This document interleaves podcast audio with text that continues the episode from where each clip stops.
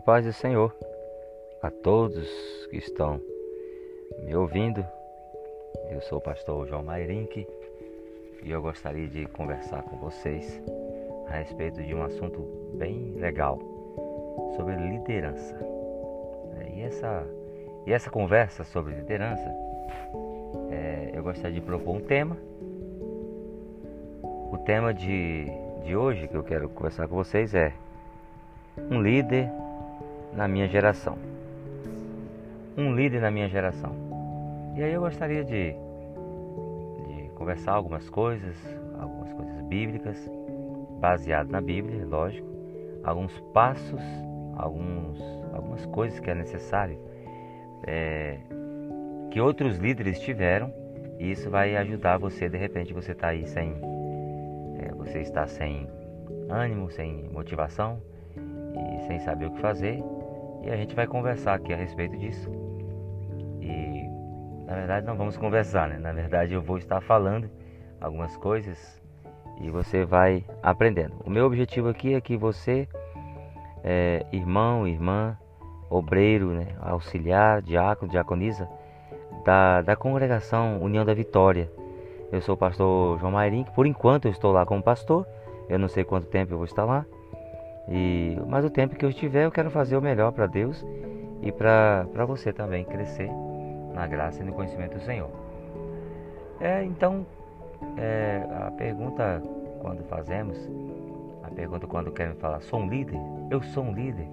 Como é que eu sou um líder? Às vezes a pessoa fala, mas você é um líder nato. O que significa ser líder nato? O que significa ser líder? Nós vamos estar conversando aqui sobre isso. Todos nós nascemos para uma com alguma dosagem de liderança.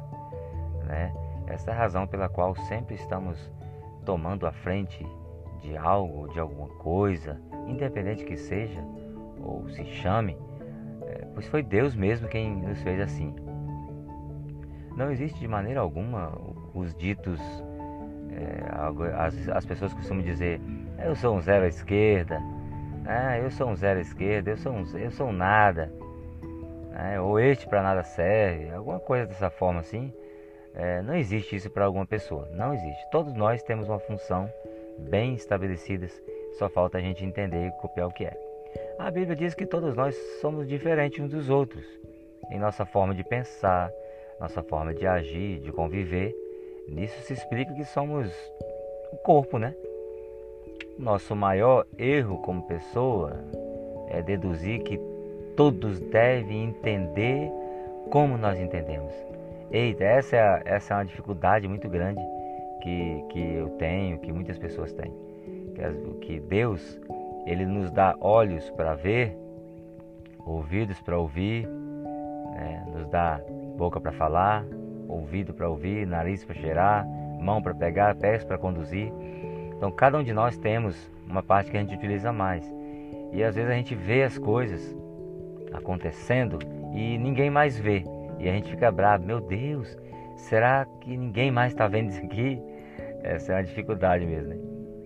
Gostar do que nós gostamos, fazer da forma que nós fazemos, etc. Essas coisas, quando assim fazemos, nós perdemos a visão do corpo, na verdade, né? Pois se inclui nessa visão não somente o comportamento, mas também o nível de formação, de costume, de cultura de cada um. Né? Como o corpo se compõe de diversos membros, aqui a gente vai utilizar, eu vou estar utilizando a figura do corpo para você entender um pouquinho. Então, cada um do corpo tem seus membros, suas funções diferentes, né? Então, torna-se necessária a unidade de funcionamento, ou seja, a sinergia. Para que funcione, é indispensável o funcionamento do outro. Em um órgão funcional, necessita-se do que podemos chamar de carência participativa. É, uns faz com o apoio do outro, ou não faz porque depende do outro. Então, com toda certeza, o pé esquerdo depende do pé direito, né? Não, não basta só, só o pé esquerdo dar um passo à frente. O direito tem que sustentar ele enquanto ele vai à frente. E depois, assim por diante. Um sustenta o outro enquanto caminha. Então, dessa forma. E o nosso funcionamento nosso corpo tem é, é uma máquina perfeita, né? É uma máquina perfeita. E E assim também na função do, de mundo que nós vivemos, é, é desta forma também. Por isso que existe o advogado, existe o promotor de justiça, por isso que existe o juiz, né? E por isso que existe o médico, porque cada um cuida de uma coisa, cada um cuida de uma área. Nós somos verdadeiros líderes quando despertamos e descobrimos o tamanho do potencial que temos. Né? Segundo algumas estatísticas, todo ser humano tem capacidade no seu natural de influenciar direto ou indiretamente cerca de 20 mil pessoas no seu tempo de vida. Né? Então, esse é o escritor lá do, do, do livro Surpreenda-se com o seu potencial. Está escrito lá. Quando Deus chamou Moisés, ele conhecia o poder de influência e liderança que o mesmo tinha. Mesmo Moisés não sabendo o que tinha, mas Deus sabia. Do qual, na verdade, nem o próprio Moisés tinha consciência disso. Por isso, ele reclamou ao Senhor por sua suposta incapacidade, você lembra?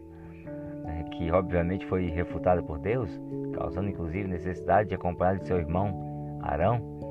Moisés fala: Olha, eu sou, eu sou, né, eu sou pesado de boca, eu não sei falar com o povo e tal, eu, eu sou de idade e o senhor tem que me arrumar alguém para me ajudar aí.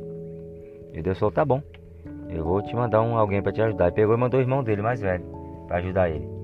Ou seja, não adiantou muita coisa, mas já era uma companhia para ele, né? Uma vez que Moisés descobriu que o Senhor, através dele, poderia realizar fatos é, in, in, insolvíveis praticamente, né? E coisas que ninguém mais ouviu, né? E novidades. Começou a ser influenciado de pessoas, influenciador de pessoas. Entrando na história do povo de Deus, como de seus maiores líderes, né? o povo judeu tem Moisés como, como um, um, um dos primeiros profetas assim que existe. Até o dia de hoje ainda continua a influenciar. Pois quantos cristãos não estão orando dizendo, Senhor, me dê uma liderança como a de Moisés, Agora eu não tenho coragem, viu, irmão? Se você que está me ouvindo aí, eu não tenho coragem de pedir uma liderança como Moisés. Eu não, nunca mais, faz muitos anos que eu parei de orar, Senhor, eu quero ser igual a Davi, quero ser igual a Salomão. Pai, me usa como, como Paulo. A gente não sabe o que está falando, irmãos. Por isso que Deus perdoa. A gente não sabe o que está falando. E muitos querem a liderança de Moisés, mas quer, quer atravessar no deserto? Quer morar no deserto? Quer a liderança de Moisés, mas quer resolver os problemas que Moisés resolveu? Falar, falar bem da liderança dele agora é fácil. O problema é estar diante de situações em que Moisés teve que matar pessoas, por exemplo, mandou matar pessoas por causa do bezerro de ouro. Né? Então você está disposto a passar por situações tais? É bem difícil, bem diferente, né?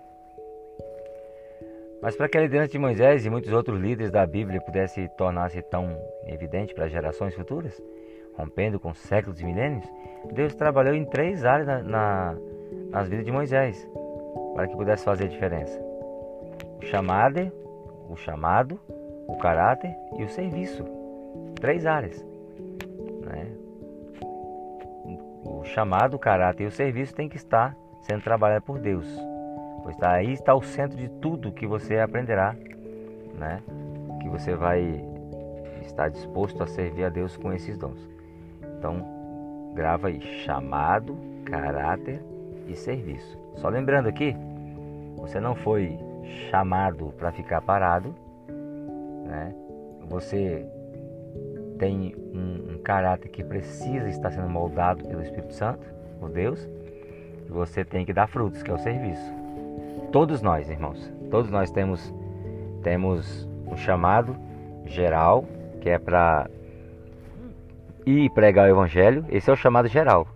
Todos que fomos chamados, nós temos um chamado geral que é pregar o evangelho às pessoas. Falar de Deus, falar de Jesus às pessoas, tá?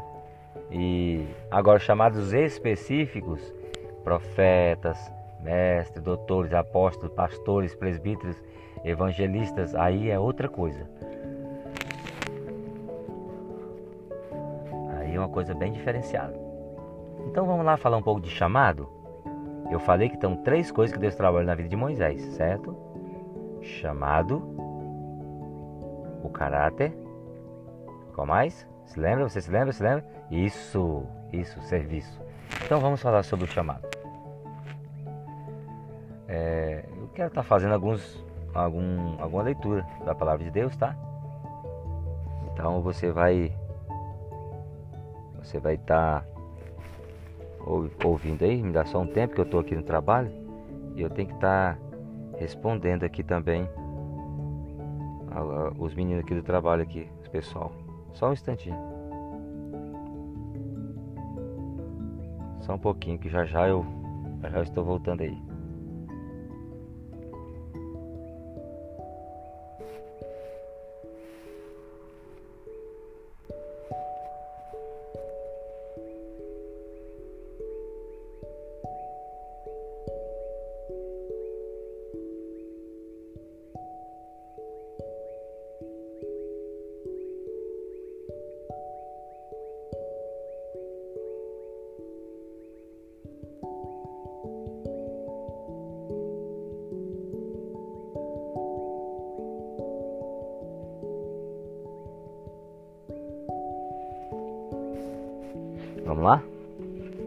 Respondendo no WhatsApp aqui o rapaz aqui enquanto agora eu vou agora eu vou poder conversar. E ele tá digitando de novo.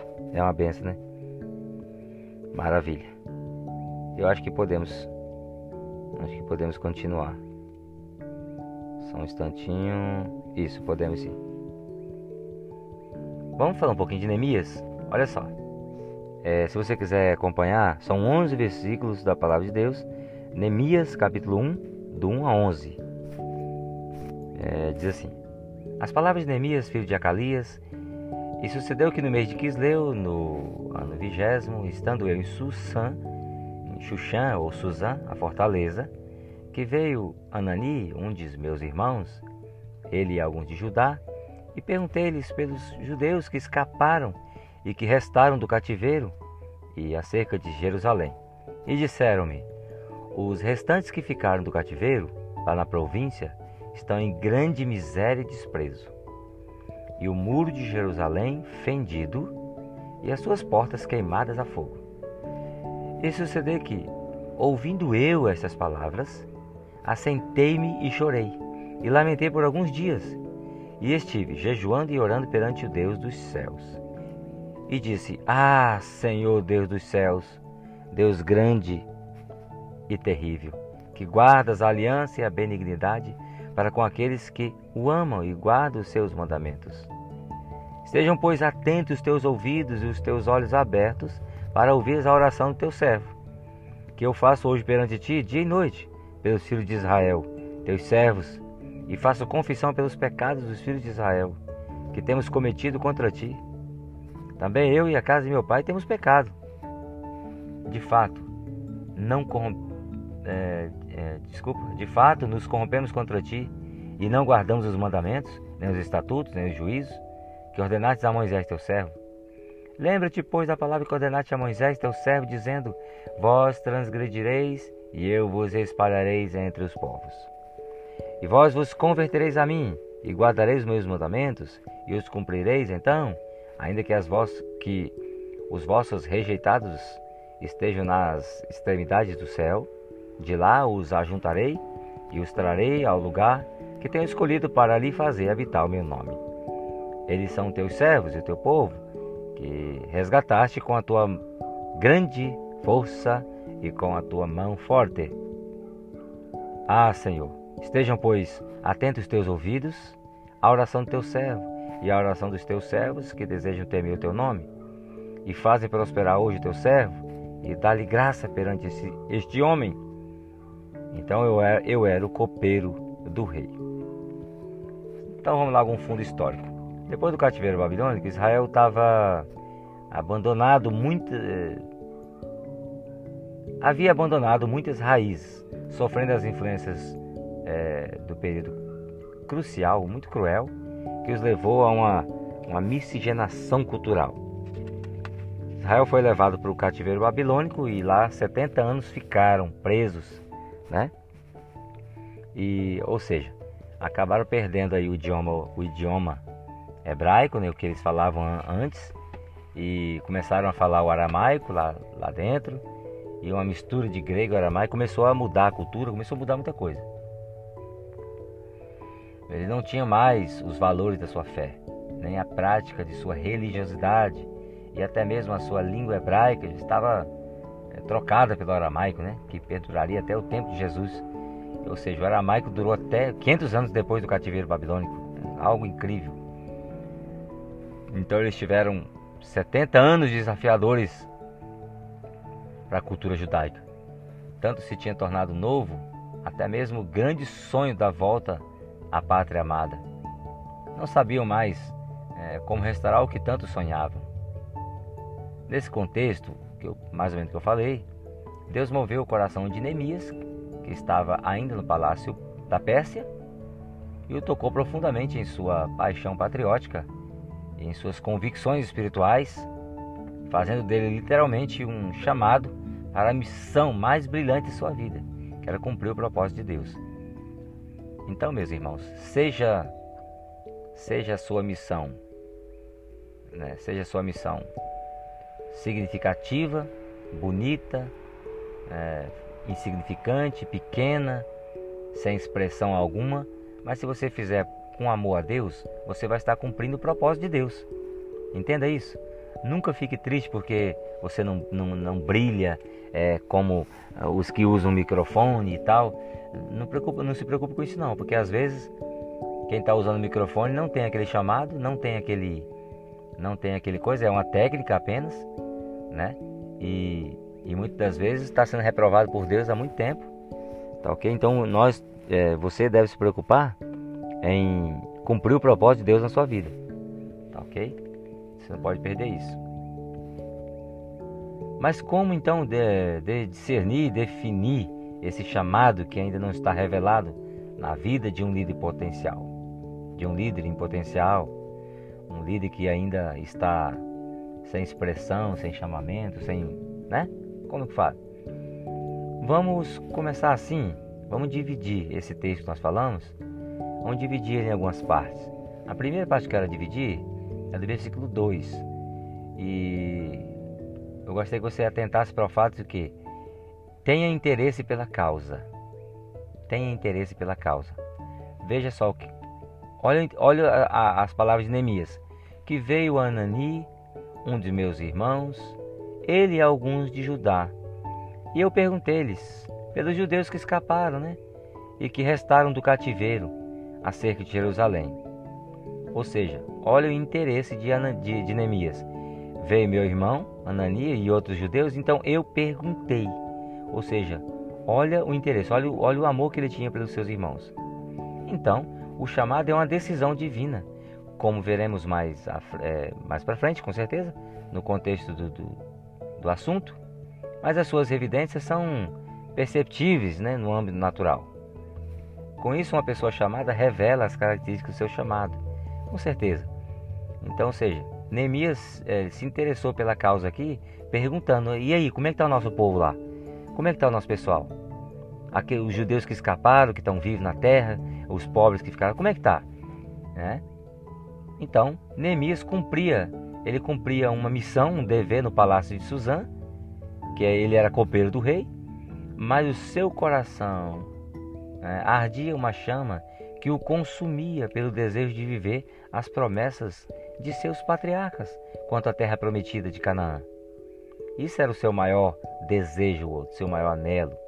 Mas naquele tempo, né, somente uma pequena leva de judeus poderiam voltar com o governador Zorobabel. Né? Lembra do, livro histórico bíblico?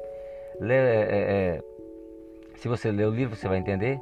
O sacerdote Esdras, Zorobabel, Neemias, eles foram os condutores né, do povo de volta do cativeiro para a terra de Israel.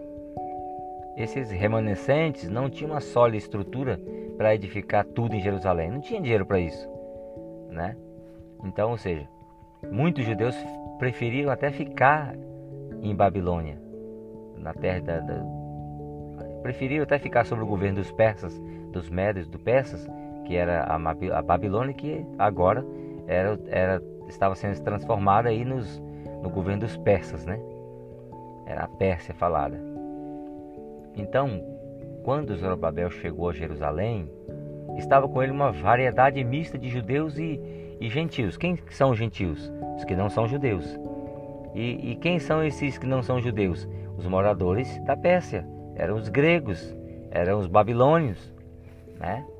Lembra que a, ba a Babilônia foi vencida, é, lutaram contra a Pérsia, os medos e os persas lutaram contra eles, venceram. Então, ou seja, tinha Babilônio agora fugindo para Israel, para morar lá.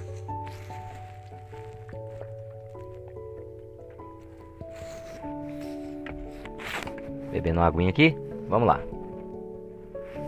Vamos lá. Então, nesse contexto de calamidade, Neemias se interessou em saber das notícias da construção de Jerusalém. Foi quando ficou sabendo de uma terrível situação naquele local, né? Nem remanescentes e nem adivinhos do, ca... do cativeiro estavam bem. As notícias eram as piores, mas, mas Neemias se interessou pela causa. Estou falando de liderança. E aí você fala, eu líder no meu tempo? Eu líder na minha geração? Que tipo de líder sou eu? Outros falam, não, eu sou um zero à esquerda, não existe isso. O outro, não, não serve para nada, não existe isso. Né? Você foi chamado por Deus e Deus tem uma missão para você. Acredite nisso em nome de Jesus. Não existe chamado sem essa primeira evidência. Qual é a primeira evidência que nós estamos falando? Se interesse pela causa. É o interesse pela causa. Se o líder está voltado muito mais para os seus próprios interesses que pelas causas de Deus, o chamado dele não é real. Biblicamente nós estamos falando sobre isso aí. Ele poderá até achar bonito, interessante.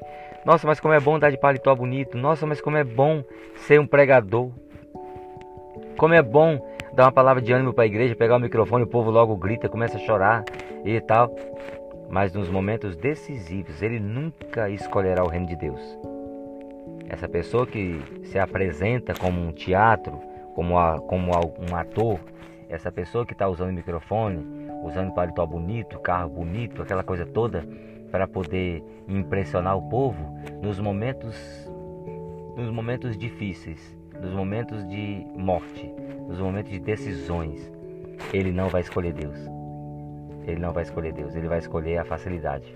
Ele vai correr, ele vai abandonar, ele vai jogar a toalha. Entendendo?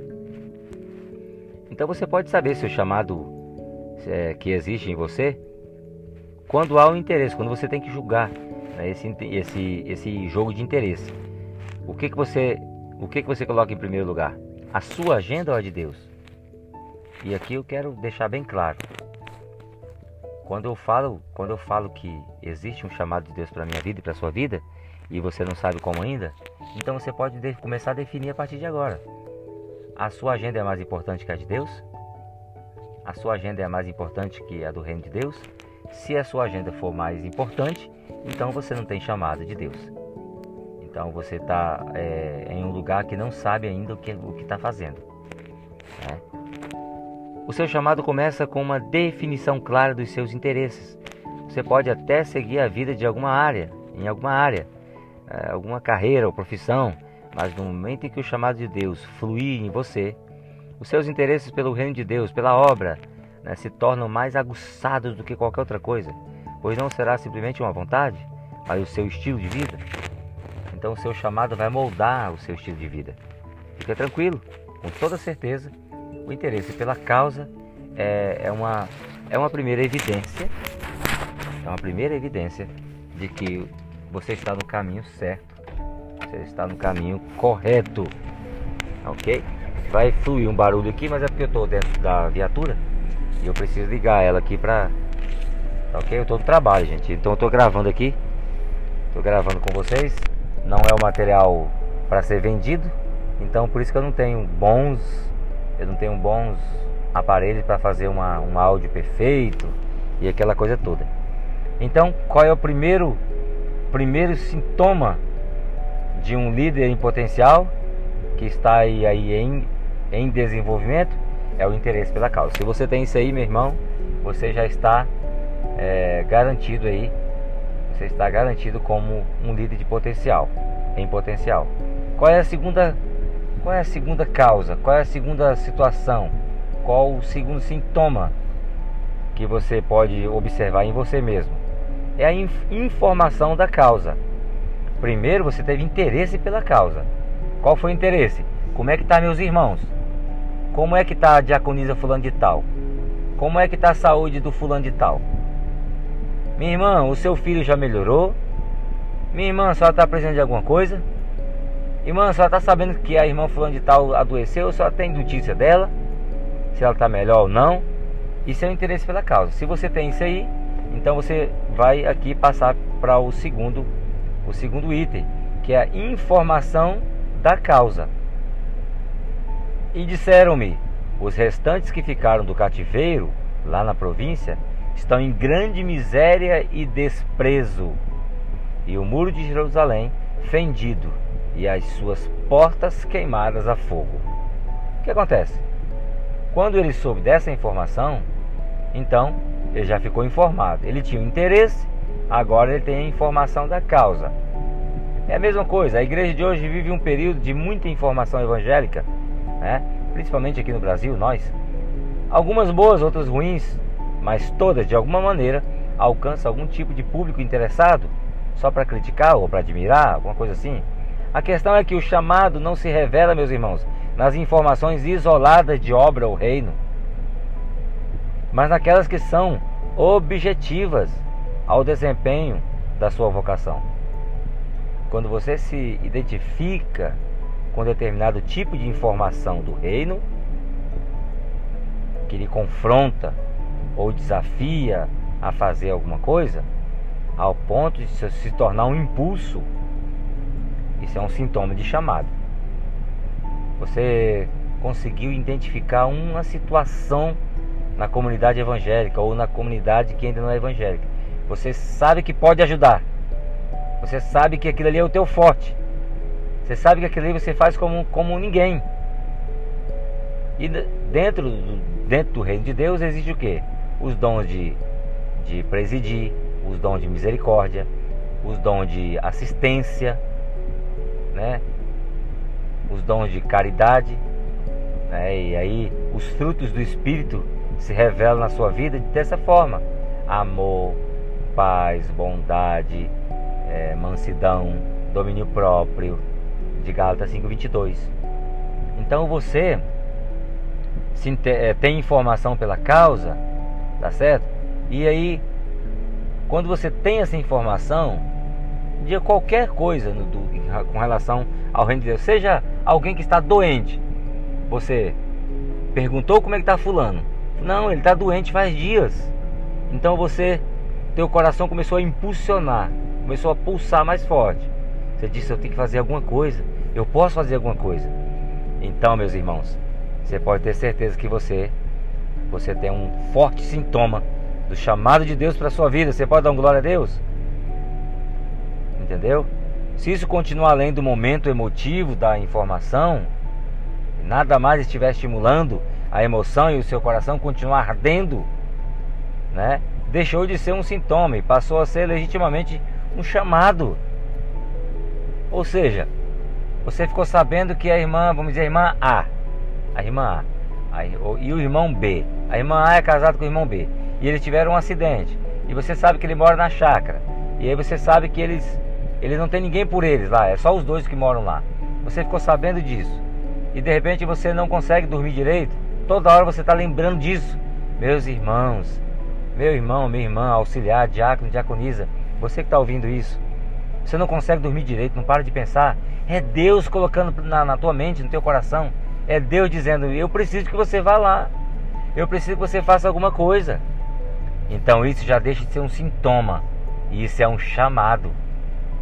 Ah, pastor, quer dizer que quer dizer que o chamado de Deus é assim? É assim. Quer dizer que Quer dizer que então eu fiquei sabendo que o ciclano Bertrano, né, alguém até é, que não é crente ainda, e essa pessoa ela está numa situação difícil, uma situação de desassistência, né, de comida, de alimento, de, de roupa, e de repente você sabe disso, você não para de pensar nisso, você começa a pensar, poxa, mas eu podia comprar uma calça para ele, poxa, mas eu podia dar, eu podia ajudar com 50 reais, e ele comprava uma feira, fazia uma feira para ele. e você não para de pensar nisso, é porque é Deus que está chamando você. Não espere por mim. Deus conta contigo nesse momento, e não, não por mim. Isso é chamado, meus irmãos. Imagine você, você tem vontade demais de tocar, de você é um músico e, e você tem uma vontade imensa de contribuir para o culto, contribuir para o bom andamento da, da apresentação da música, para o culto de louvor a Deus. E de repente você fica, não, mas ninguém me chama, ninguém me chama, mas isso não sai do teu coração. Então isso não é impulso não, irmão. Isso é um chamado. Ah, pastor, eu queria ensinar crianças. Ah, pastor, eu queria ensinar idosos. O meu, o meu, o meu desejo é, é dar aula para os idosos. Meu irmão, isso não é, não é impulso. Isso é chamado de Deus para sua vida. Você tem uma informação da causa, você se interessou pela causa, você tem agora informação da causa. E agora o teu coração arde. Não é mais impulso. Agora é chamado. Você pode dar um glória a Deus aí? Meu Deus é forte. Vamos falar de é, marcas da, na liderança. E disseram-me, Neemias falando, os restantes que ficaram no cativeiro, lá na província, estão em grande miséria e desprezo. Beleza. Isso foi tão forte para Neemias que a sua atitude é, futura foi especificamente direcionada ao bem-estar do seu povo, começando a reconstruir as casas juntamente com o muro. Se a informação da obra de Deus não produzir na sua lembrança marca que definiam a sua atitude futura como líder, você não será um bom líder. O verdadeiro chamado possui marcas na lembrança do reino de Deus que definem as suas prioridades. Com certeza. Eu me lembro muito bem que quando eu era garoto, ah, jovem assim, é, eu ajudava muito nos mutirão da igreja e tal, aquela coisa. É, só que eu ajudava e eu não entendia muito bem. Então ninguém me explicava, ninguém me falava e tal, eu sentia que eu podia, que eu não, que eu sentia que o meu chamado não era aquele de construção, mas o meu chamado era estar ajudando os jovens, era estar conversando com os adolescentes, era estar envolvendo os adolescentes. O meu chamado era aquele. Só que depois que amadureci, depois que o tempo passou, muito tempo se passou, o que, que acontece?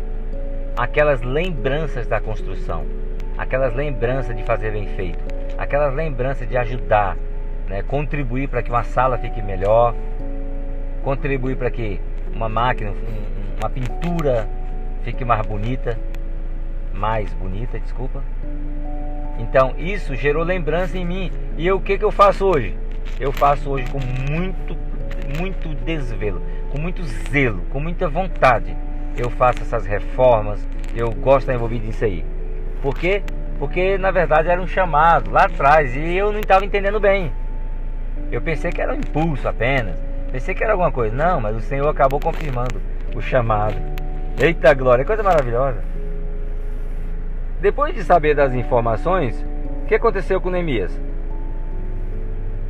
Ele teve um sentimento pela causa.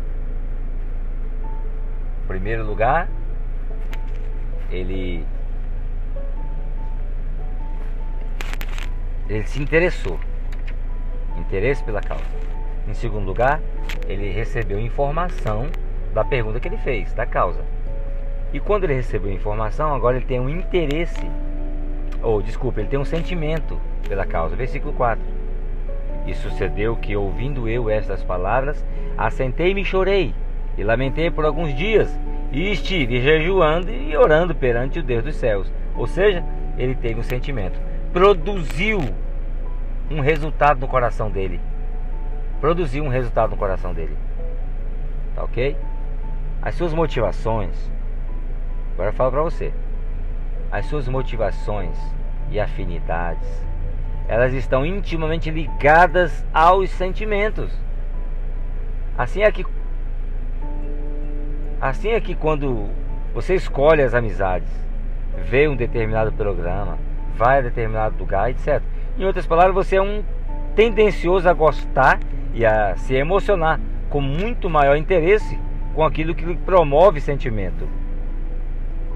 Né? Então, as nossas motivações está ligada intrinsecamente ao sentimento. Qual é a pergunta para você? Você já parou para avaliar o seu sentimento com respeito à obra de Deus?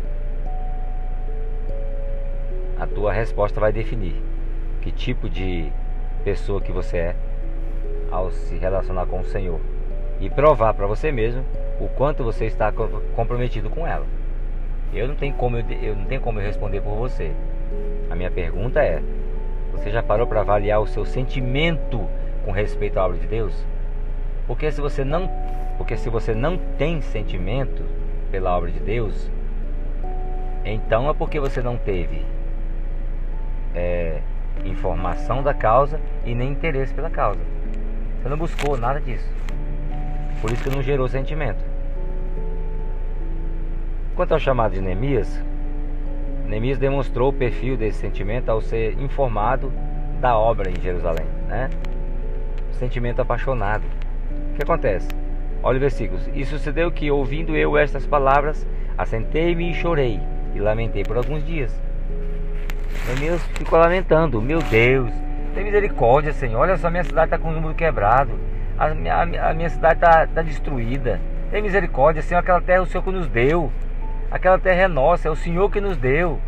Meu Deus, entende? Ele teve um sentimento por, por, por aquilo. Neemias não era um tipo de homem emotivo, pelo contrário. Segundo informações, ele era sisudo, ele era durão, era determinado.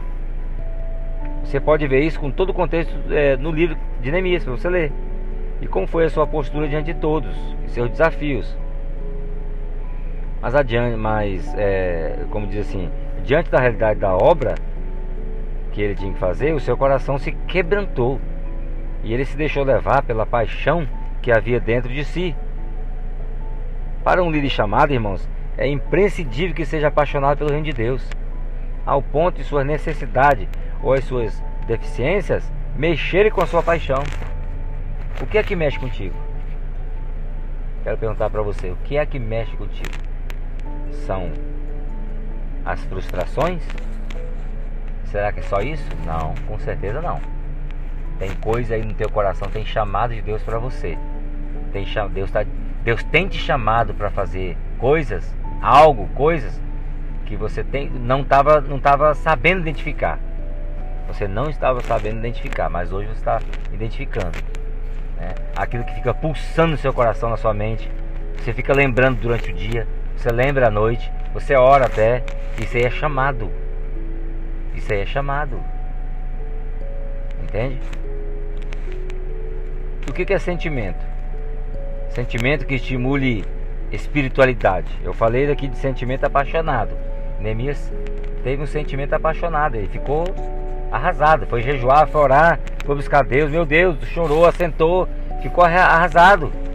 Agora, esse sentimento gerou espiritualidade. Qual é a prova disso? Jejuou e orou por alguns dias. O líder chamado por Deus tem a capacidade de transformar as situações naturais em estímulos para os valores espirituais. Quando Neemias tinha motivo para se render diante do problema noticiado, foi chorar e lamentar. Né? Ele foi chorar e lamentar, em jejum e oração para que Deus pudesse lhe mostrar a luz do caminho que ele tinha que tomar. Isso é, isso é que é transformar as situações que deveriam estimular a desistência e o desespero em armas espirituais de defesa e combate. Ao invés de desanimar ele, ao invés de frustrar Neemias, fez foi colocar armas na mão dele. Deu foi condições para que ele pudesse lutar. Irmãos, quem tem um verdadeiro chamado não corre em desespero. Não corre, mas mesmo sofrendo, levanta-se com espiritualidade. Então esse é um modelo de Neemias, irmãos. É uma evidência clara do que se pode definir como chamado. Chamado no perfil desse mundo pode ser definido também como, como uma estrutura de consciência, sentimento, postura diante das mais diversas e adversas situações. Porque no final de tudo, tudo passa, mas o líder chamado permanece prevalecendo. Apenas para não ficar tão pesado, esses três pontos: interesse pela causa, informação pela causa e sentimento pela causa são três dados, são três dados, tá ok? Que um líder que não sabe ainda que é líder, ele nem sabe, mas isso acontece direto, isso acontece no coração dele. Ele se interessa pela causa. Você, é, você tem informação das coisas. Só o fato de você ser informado a respeito de algo ou de alguém que precisa de você, isso é um chamado de Deus. Então, sentimento pela causa gera, gera, né, com toda certeza, um sentimento apaixonado. Gera um sentimento de espiritualidade. Só o fato de você ter esse coração voltado, apaixonado para Deus, isso vai gerar espiritualidade em você. Tá bom? Que Deus te abençoe grandemente. Deus abençoe sua vida, sua casa. Esse é uma ajuda, um auxílio, tá bom? Para os obreiros da Congregação União da Vitória. Eu sou o pastor João Marinho, que eu... Deus abençoe sua vida, Deus te guarde, em nome de Cristo Jesus. Não perca os próximos episódios. Fica atento ao link que eu estou enviando. Basta você baixar aí no seu. É, na verdade, não precisa baixar, é só clicar em cima para assistir. Você entra, assiste quantas vezes você quiser. Deus abençoe. Já já eu mando um próximo, um próximo áudio, tá bom? Deus abençoe.